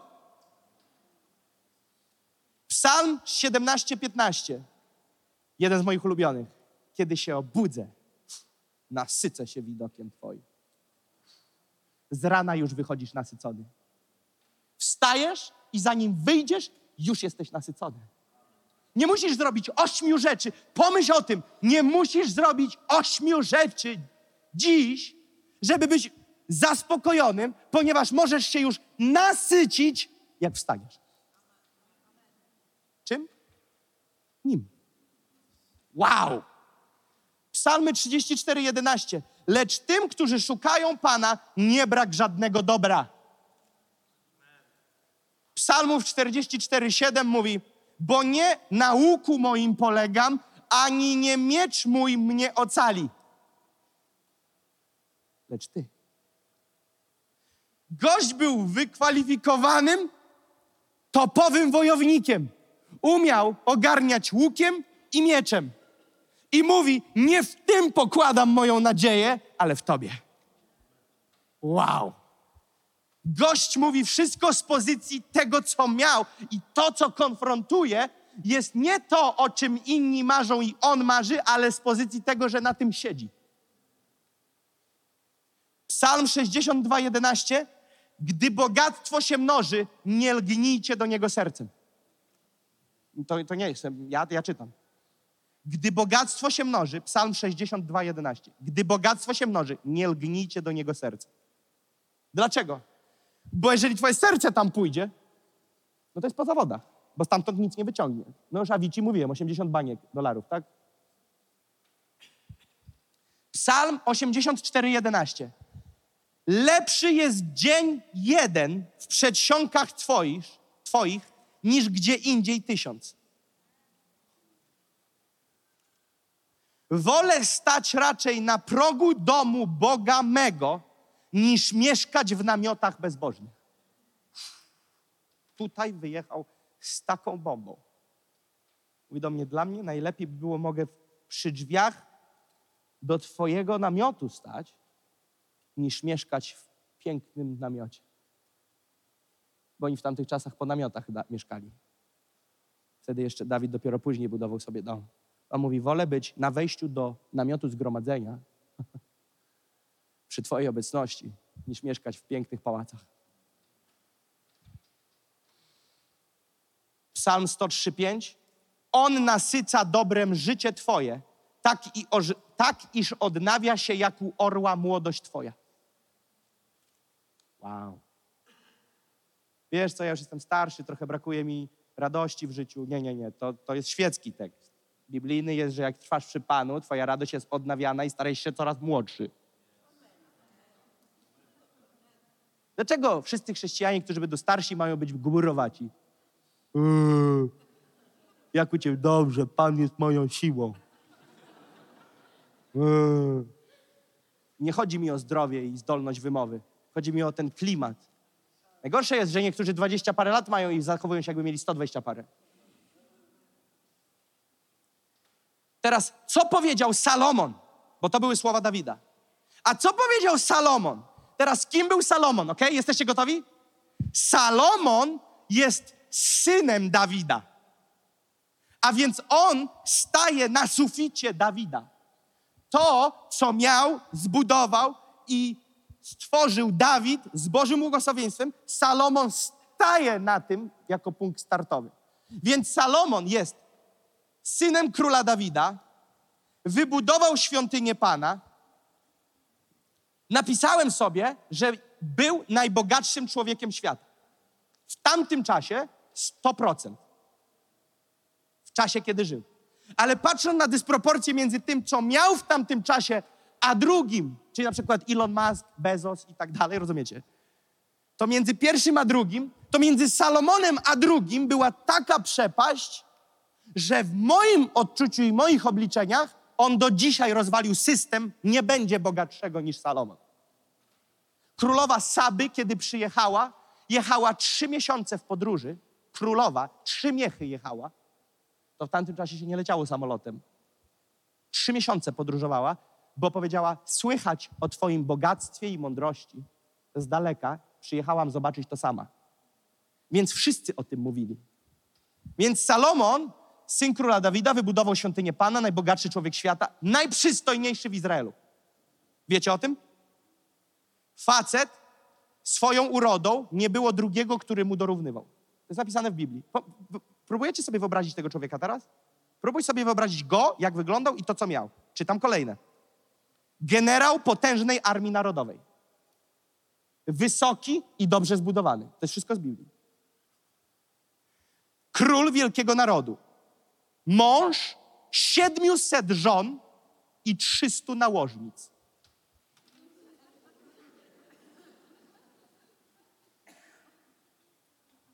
Już wiecie, dlaczego wypisałem tam też seks? Chłop się nie nudził. Miał 700 żon i 300 nałożnic. Żeby było jasne, to nie był Boży pomysł. Bo Bóg powiedział wyraźnie, żeby tego nie robił. On poszedł w tamtą stronę. On sobie pobrał Filistynki, Moabitki, Amonitki, wszystkie z tych, których miał nie brać. Wziął 700. Jak myślisz? Przypadkowe czy najpiękniejsze? No jak z obrazka. Więc 700 plus 300 tysiaczek. Gdzie to jest napisane, żebyście nie myśleli, że skłamie? Królewska pierwsza, 11.3. W pierwszej królewskiej 11.3 jest napisane, miał on 700 rząd prawowitych i 300 nałożnic, a te jego kobiety omamiły jego serce. I teraz, co ten facet z pozycji tego, co ma, tytułu, zasobów, mówi?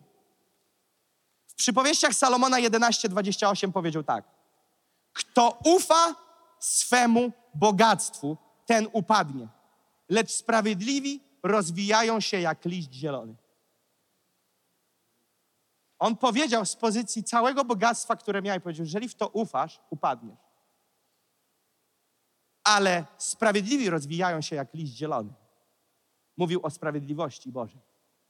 Teraz kaznodziei Salomona jest pisane już po jego kadencji. Ok? Kaznodziei Salomona jest opis tego, co on już podsumowuje po całym życiu. Czyli już przeżył swoje, z tysiąc kobiet się przytulił, pieniądze potężne miał, złoto. Wyobraźcie sobie, co on jadł na co dzień? Co mu robili za jedzonko? Ty myślisz, że on jadł jakiś kawałek suchego kurczaka z ryżem i tylko sosy zmieniali? Chłop jadł takie rzeczy, że do dziś w Warszawie ich nie ma. I gość pisze, Księga Kaznodziei Salomona jest pod koniec tego, co się działo. I teraz słuchajcie, co on pisze. W pierwszym rozdziale, od 12 do 17. Ja, kaznodzieja, byłem królem nad Izraelem w Jeruzalemie. Postanowiłem szczerze, mądrością zgłębić i zbadać wszystko, co się działo pod niebem. Jest to żmudne zadanie, jakie zadał Bóg synom ludzkim, aby się tam trudzili. Widziałem wszystkie sprawy, które się dzieją pod słońcem, a wszystko to jest marnością i gonitwą za wiatrem. Widziałem wszystko, co jest pod słońcem. Skosztowałem wszystkiego, co jest pod słońcem.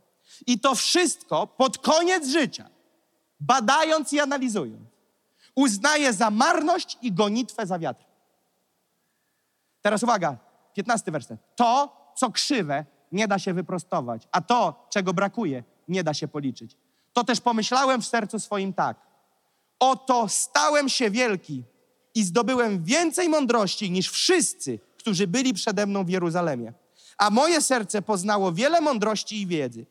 I postanowiłem szczerze poznać mądrość i wiedzę, szaleństwo i głupotę, lecz poznałem, że i to jest gonitwą za wiatr.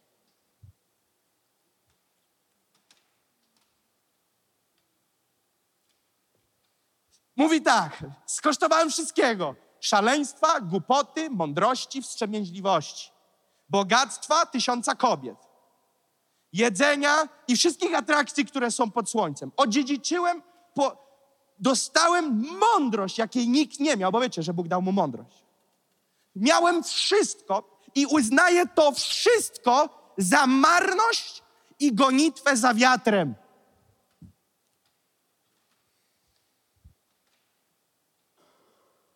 Jakie masz dziś marzenie? Aby stać się szczęśliwym. Księga Kaznodziei Salomona 5:9 mówi tak. Kto miłuje pieniądze, to on dalej pisze, pieniędzmi się nie nasyci. A kto miłuje bogactwo, zysków mieć nie będzie. To również jest marnością. Najbogatszy facet. Elon Musk mógłby być dla niego asystentką. I Księga Kaznodziei Salomona 12:13 mówi tak. Wysłuchaj końcowej nauki całości. Więc teraz podsumuję, na koniec. Mówi, czytam jeszcze raz.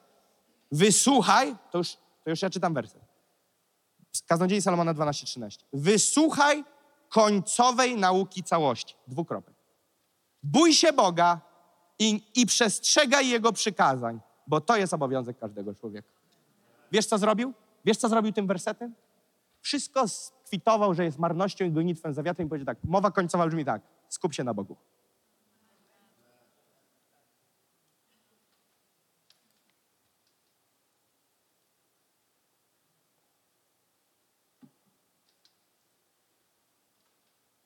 Kiedy się modliłem, przyszło do mnie takie zdanie. Rzeczy tego świata nie mają w sobie zdolności oraz potencjału do zaspokojenia człowieka. Chcę, żebyście jeszcze raz usłyszeli. Rzeczy tego świata nie mają w sobie możliwości, zdolności i potencjału, aby zaspokoić człowieka. Chcę wyjaśnić, co mam na myśli tym zdaniem. Jestem już prawie na końcu, naprawdę. Chodzi o to, że załóżmy, że ty masz samochód, którego prędkość maksymalna to jest 120 km na godzinę. A ty sobie wymyśliłeś i oplanowałeś całą strategię, że ty pojedziesz przez niemieckie autostrady i cała trasa zajmie ci 2,5 godziny po Niemczech, bo ty będziesz jechać 230 i dojedziesz na czas. Nie masz prawa dojechać. Nie dlatego, że jesteś za słabym kierowcą, nie dlatego, że będą korki, ale dlatego, że ten samochód nie może rozwinąć tej prędkości. Kiedy próbujesz uzyskać satysfakcję i szczęście z rzeczy tego świata, nie może ci się to nigdy udać, ponieważ one nie mają w sobie satysfakcji. One nie mają w sobie potencjału dodania ci zaspokojenia.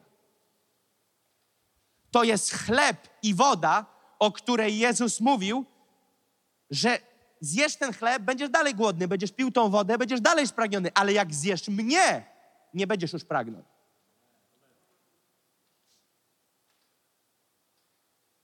I teraz to, słuchajcie tego. Gwarant wam daję, to nie jest zasięgnięte z kogokolwiek, z czegokolwiek, niezasłyszane, to jest to, co odebrałem w modlitwie.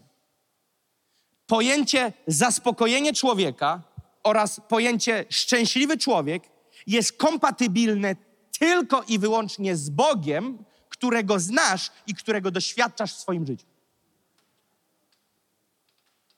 Pojęcie szczęścia jest tylko z Bogiem. W ogóle, żeby te dwa puzzle się ułożyły, ty i szczęście, to musisz zrozumieć, że chodzi o Boga i ciebie. Tylko wtedy puzzle się nałożą na siebie. Tylko wtedy łańcuch wejdzie ładnie na zębatkę. Nic nie ma w sobie, nic nie jest kompatybilne ze szczęściem. Nic ze sobą się nie łączy. Tylko i wyłącznie, tylko i wyłącznie Bóg ma w sobie potencjał satysfakcji dla ciebie. Dlaczego mówię potencjał? Ponieważ nic nie jest gwarantem, dopóki nie przyjdziesz i nie skosztujesz. A więc co potrzebujemy zrobić? Księga Psalmów 14:2 mówi tak: Pan spogląda z niebios na ludzi, aby zobaczyć, czy jest kto rozumny, który szuka Boga. Pan spogląda z niebios na ludzi. Wiesz o tym, że Pan patrzy swoimi oczyma na ziemię i patrzy, czy jest ktoś rozumny. Nierozumny pod tytułem filozofię zna, Grekę rozumie, z łaciny głosi. Tylko rozumny to ten, który szuka Boga. Psalmów 16:8 mówi tak: Mam zawsze Pana przed sobą. Gdy On jest po prawicy mojej, nie zachwieje się. Psalmów 25:5 mówi tak: Ciebie tęsknie wyglądam codziennie. Psalmów 27:4 O jedno prosiłem Pana, o to zabiegam, aby mógł mieszkać w domu Pana przez wszystkie dni życia mego, by oglądać piękno Pana i by odwiedzać świątynię Jego. Dlaczego świątynię? Bo tam była Boża obecność. Księga Psalmów 27:8 Z natchnienia Twego mówi serce moje. Szukajcie oblicza mego. Prze to oblicza Twego szukam, o Panie. Cały czas jesteśmy w kontekście, co mamy robić. Psalmów 34:9. Skosztujcie i zobaczcie, że dobry jest Pan. Błogosławiony człowiek, który u niego szuka schronienia. Psalmy 34:19. Bliski jest Pan tym, których serce jest złamane, a wybawia utrapionych na duchu. Tu na sekundę się tylko zatrzymam. Wielu ludzi mówi: Szukam Pana. Sam sposób, w jaki on to mówi, już jest coś nie tak. Szukam. No. Chodzę. Weź mnie już nie denerwuj. To przeczytam ci jeszcze raz. Bliski jest Pan tym, których serce jest złamane. Pokora, uniżenie. Boże, Boże, potrzebuję. Ale kiedy mówisz Boże, im więcej masz szacunku do Boga, tym więcej, jeżeli prawdziwego szacunku masz więcej do Boga, to się przekłada na prawdziwy szacunek do ludzi. Ja nie wierzę, że jest świętość, uniżenie, szacunek do ludzi i hołota do Boga i bycie takim po prostu szumem, wiatrakiem, wariatem między ludźmi. Coś tu nie działa. Coś, ta relacja jest jakaś fałszywa po drodze. Coś, coś nie działa, jakaś iluzja jest. To nie jest relacja, bo ta relacja by wpływała. Więc serce jest złamane. Biblia mówi, Pan jest bliski tym, których serce jest złamane. Wielu ludzi mówi, a się modlę, próbuję i on mi nie odpowiada. Ty, ale generalnie od pół roku ja się do ciebie boję podejść. No to to już twój problem, nie?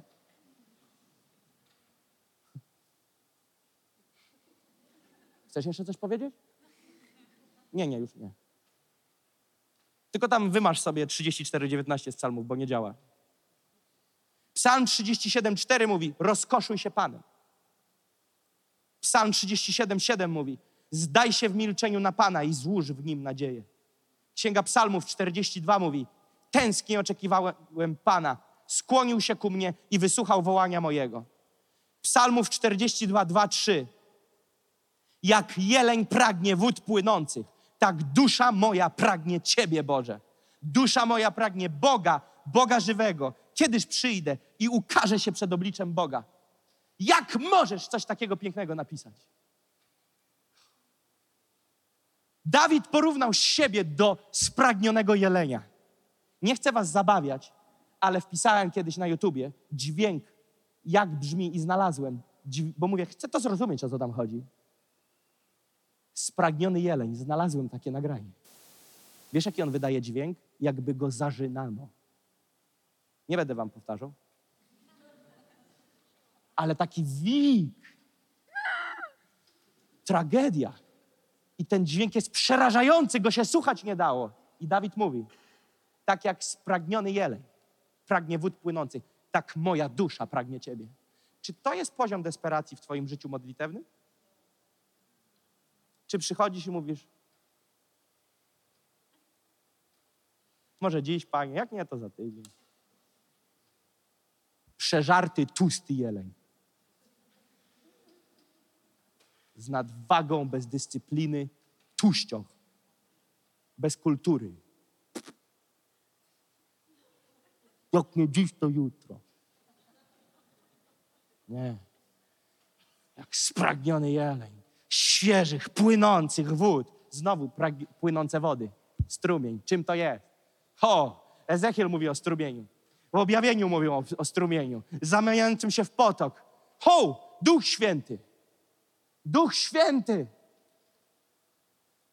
Dusza moja pragnie Boga, Boga żywego. Kiedy przyjdę i ukaże się przed obliczem Boga?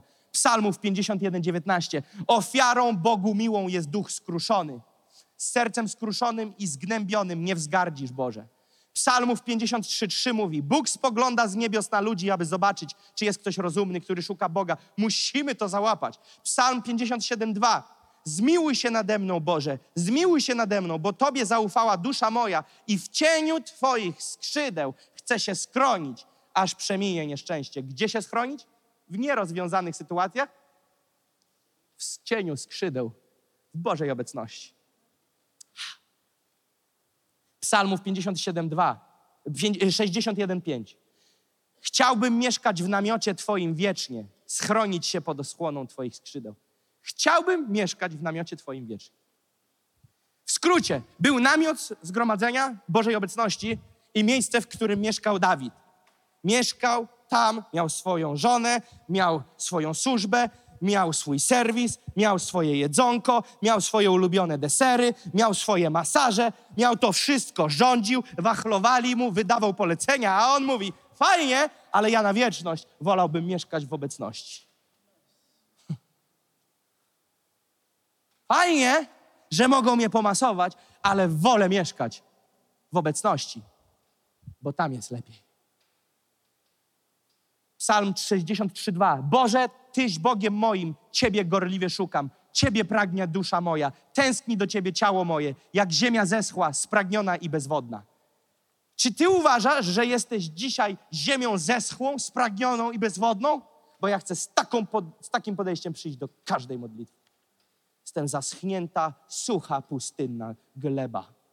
Nie ma nic. Jeżeli nie ma Pana, nie ma nic. Chcę świeżego deszczu, Bożej obecności. Bo tylko to może mnie nasycić. Nic więcej.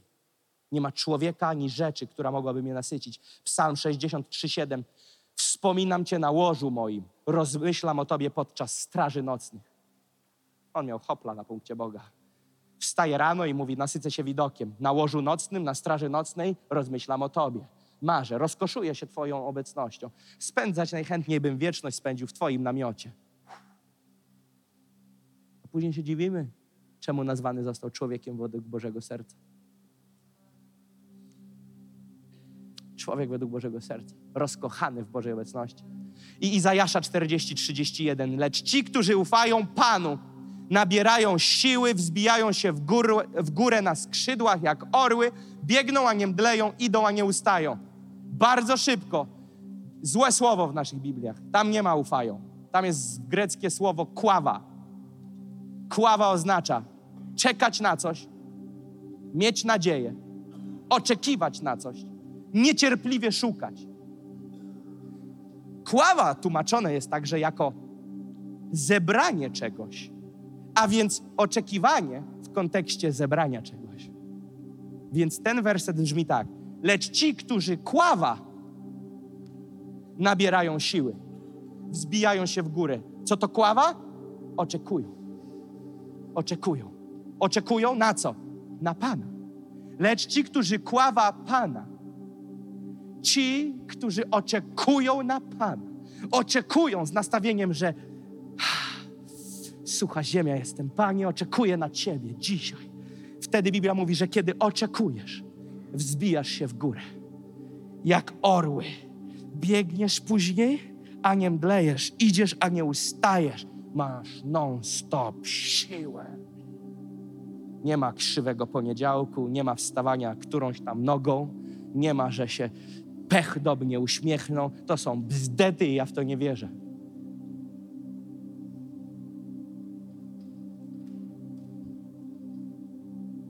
A więc kława, kława. A więc mamy zaproszenie do życia modlitewnego, którym to jest przebywanie w relacji z Panem. Ten dzień, dzisiaj, jest zaproszeniem od Ducha Świętego, aby ponownie napełnić lampy oliwą. Ten dzień jest dniem pewnego skonfrontowania nas, Kościele, ponieważ powiedziałem, że się rozmijamy, ponieważ rozminęliśmy się w naszym sercu pobudowaliśmy sobie w naszej podświadomości bożki. Nowa dziewczyna, nowy chłopak, nowa praca, nowy pieniądz, nowa rodzina, to, tamto. I jak wchodzi się na salę, to czuć rozprzężenie w duchu. Czuć to od tygodni. Wchodzisz i czujesz, że nie jest to zbite. Było zbite. Ale jak było zbite, to wszyscy krzyczeli, pastorze, zmiłuj się nad nami i zwolnij, bo wykańczamy się. Ale przynajmniej była Boża obecność, bo nie mieliście czasu na głupoty. A dzisiaj? Dzisiaj mamy wieczór uwielbienia raz na miesiąc, bo tak lud żądał. Dzisiaj mamy nabożeństwo, które o 13.30 przemienia się w sygnały wzrokowe względem mówcy, żeby już kończył, bo już się czas mi kończy. Spotkania liderów, najlepiej to, żeby były raz na kwartał. I później przychodzimy jesteśmy zdziwieni, że nie ma namaszczenia w powietrzu. Bo nasze serca są wszędzie, porozrzucane, porozkrajane, jak pizza na milion kawałków. I jeden z kawałeczków, jakieś końcóweczka, jakiś skórniak wrzucony. I przychodzimy i mówimy, Panie, dziś uczyń to jeszcze raz. Bzdety! Pan mówi, oddać serce na nowo. Poświęcić się na nowo.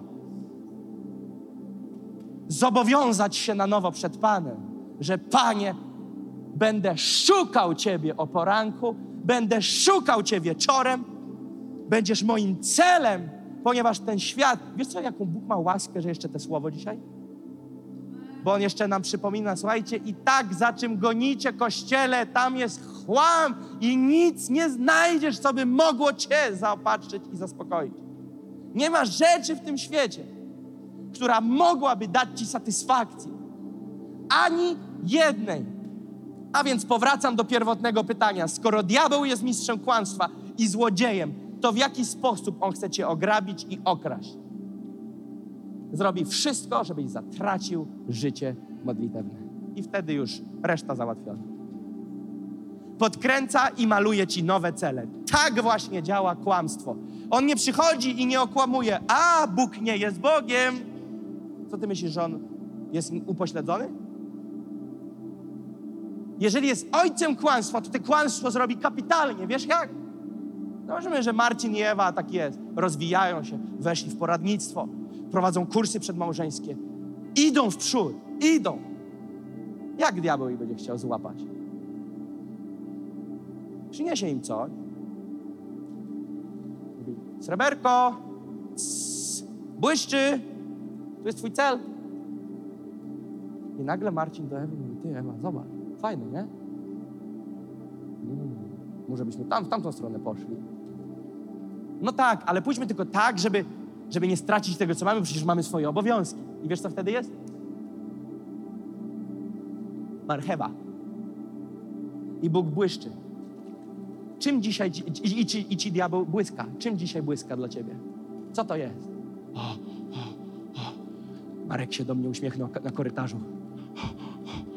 No bardzo dobrze, może będzie nawet twoim mężem, ale co teraz, zrobisz z niego Boga?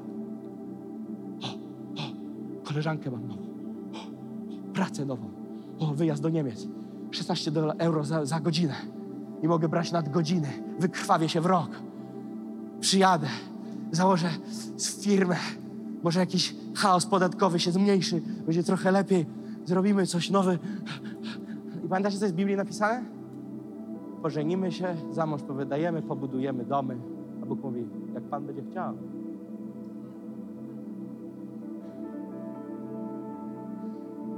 Czym dzisiaj ci on błyska? Czym diabeł cię dzisiaj chce za, zaświecić? Co to jest? Co odciąga cię dzisiaj od życia z Panem, od modlitwy, od czasu dla Pana i czasu na Boże Królestwo i Kościół? Co to jest? skasuj to. Albo przewartościuj na nowo.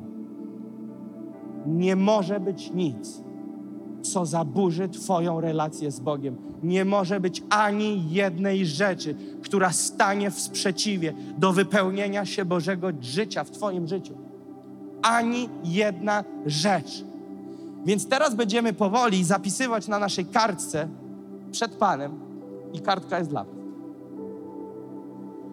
trzy marzenia, które odkryłeś podczas tego, lub nie marzenia, jakieś pragnienia ukryte, lub jakieś rzeczy, które myślałeś, że są obowiązkiem, a wyszło, że to po prostu są jakieś dziwne plany, które nie są od Pana, które są po to, żeby Cię rozproszyć. A może są od Pana, ale źle do nich podszedłeś. Wypisz trzy. Poproś Ducha Świętego. Wy, po co wypisujesz?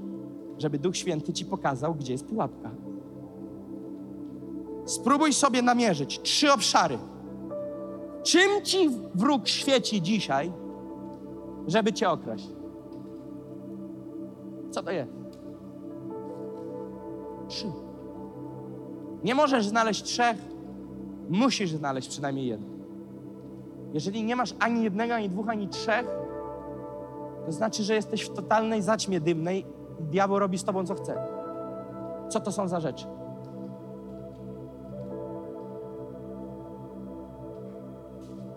Weźmy kilka sekund jeszcze, przemyślmy, co to jest.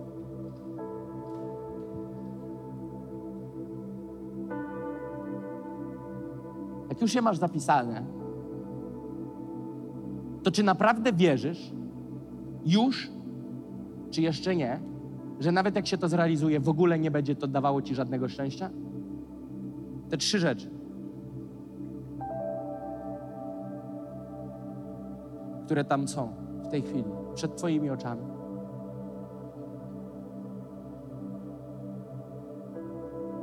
Czy nawet jeżeli one się zrealizują, wierzysz, że to w ogóle nie da ci żadnego szczęścia? Na ile jest w tobie wiary, że te rzeczy dadzą ci szczęście, na tyle jesteś oszukany. I na tyle nie będziesz szczęśliwy.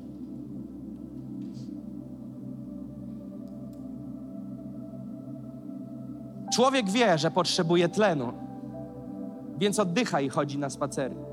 Człowiek wie, że aby mieć siłę, zregenerować się, musi się wyspać. Człowiek wie, że aby być zdrowym, musi się zdrowo odżywiać i prowadzić. Ale czy człowiek wie, że aby być szczęśliwym, potrzebuje Boga? Wiemy o podstawach funkcjonowania, a o najbardziej życiodajnej zasadzie zapominamy. Więc to, co chcę, abyś zrobił, zrobiła.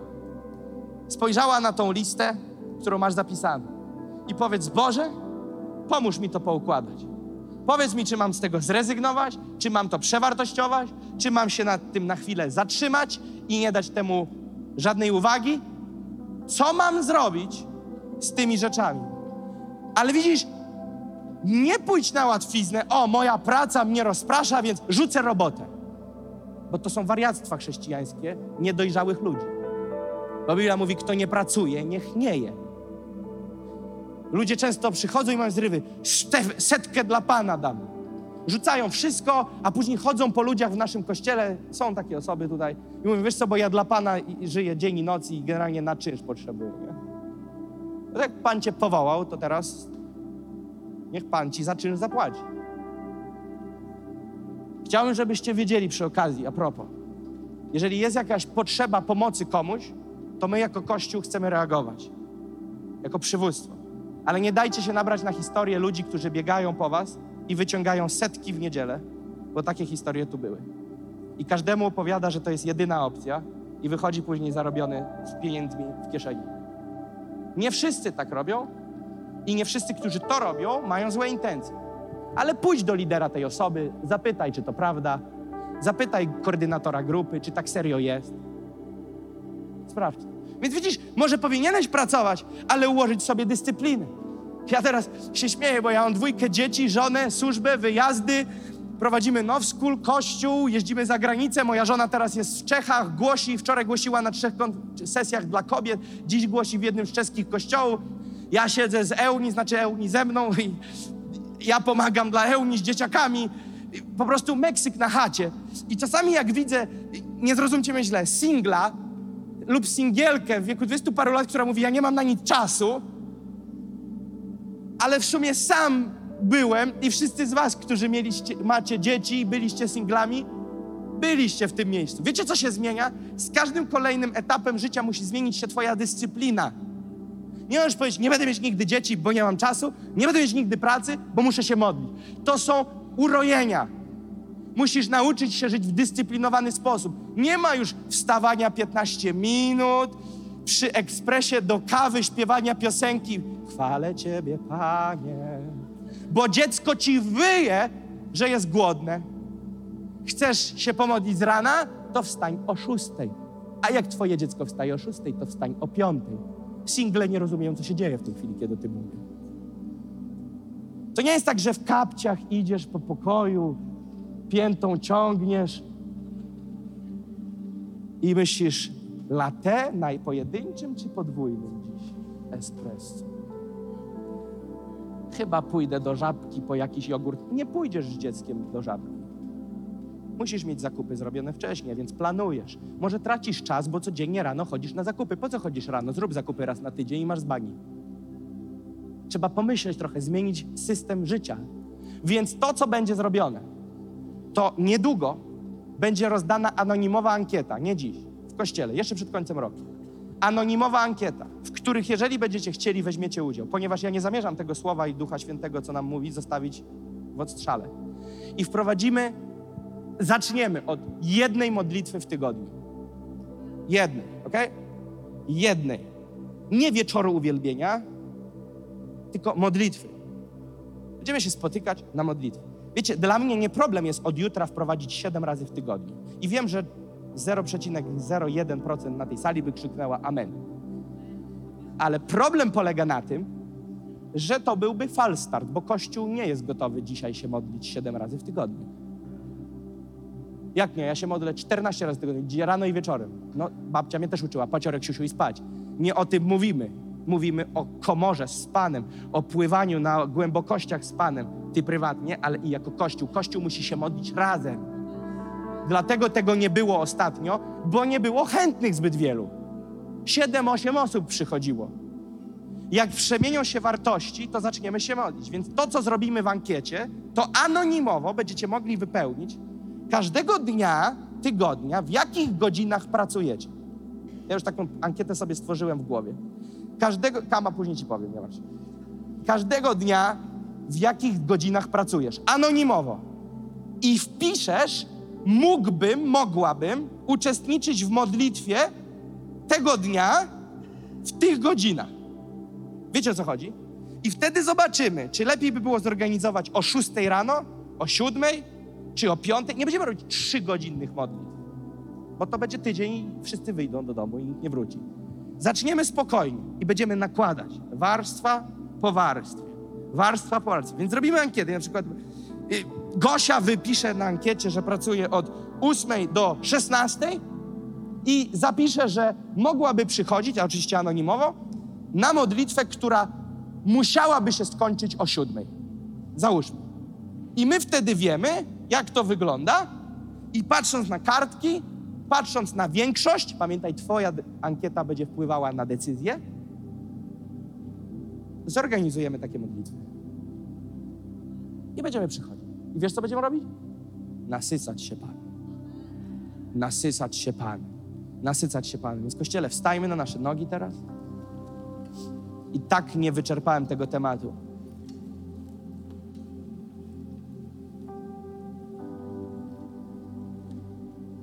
Ale widzicie, większa chwała musi wrócić. Nie tyle co wrócić, ale przyjść nowa, większy wymiar obecności. Większy wymiar. Ale jak może przyjść, jak naczynia są popękane, zabrudzone, wypełnione? Nie ma gdzie wlać, nie ma gdzie wsadzić, a jak się wlewa, naczynia są popękane. Więc jaki jest to sezon, Kościele? Sezon jest, że kiedy przyjdziemy wszyscy, oczywiście nie musisz, na wydarzenie Czas na Nowe.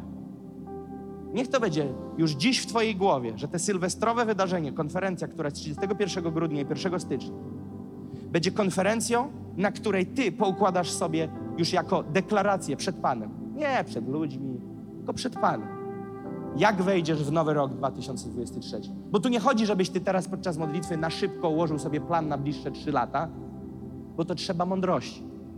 Ja przez wiele tygodni siedziałem z moją żoną i mówię, Sarita, jak musimy przebranżowić życie, żeby znaleźć czas na to, co najważniejsze.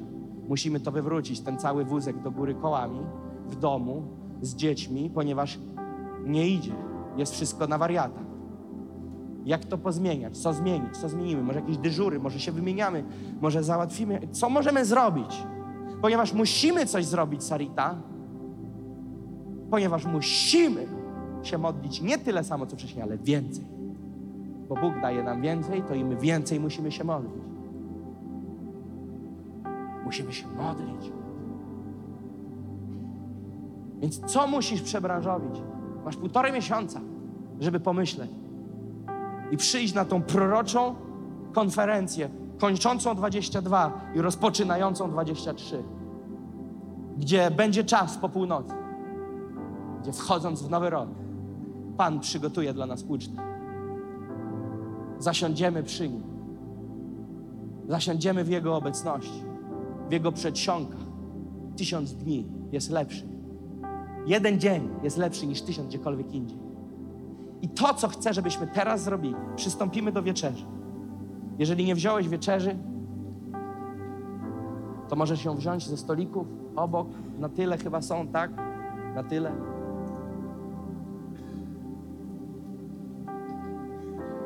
Widzisz, patrząc na wieczerzę, widzę przymierze, widzę miłość, widzę zaproszenie, widzę radość, widzę pełnię, widzę wdzięczność, widzę krew, widzę ciało, widzę krzyż, widzę śmierć i zmartwychwstanie. A co widzisz?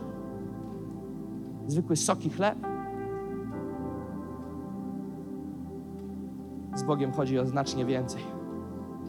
O znacznie więcej niż o picie soku co niedzielę i zagryzanie opłatkiem. Życie. Wyświetlmy teraz ten, ten werset z początku. Spójrzmy na niego. Jeszcze jak możemy, ten psalm. Zaraz otworzymy. Moim szczęściem jest być blisko Boga. Kiedy spożywamy tą wieczerzę, wiemy i jesteśmy świadomi tego, co dokonało się na krzyżu, czego Jezus dokonał dla nas na krzyżu, jaką cenę za nas zapłacił i tego, że dzisiaj ja mogę do Niego przychodzić. Z radością chciałem, żebyście w dowolnym dla Was teraz momencie otworzyli, spożyli. Nie musicie robić tego od razu, będzie teraz śpiewana pieśń, jesteśmy gotowi, zaśpiewamy pieśń. Chciałem, żebyście podczas tej pieśni nie rozpraszali się, nie myśleli już, o, moje dzieci kończą Now Kids, albo jak tam mój samochód na parkingu. Zapomnij o bzdetach. Teraz dzieci są w dobrych rękach, samochód jest na parkingu, nic ci się nie stanie. Jesteś Ty i Bóg. Ty i Bóg. Ty i Bóg. Zamknij swoje oczy. Powiedz Duchu Święty. Przemów do mojego życia dzisiaj.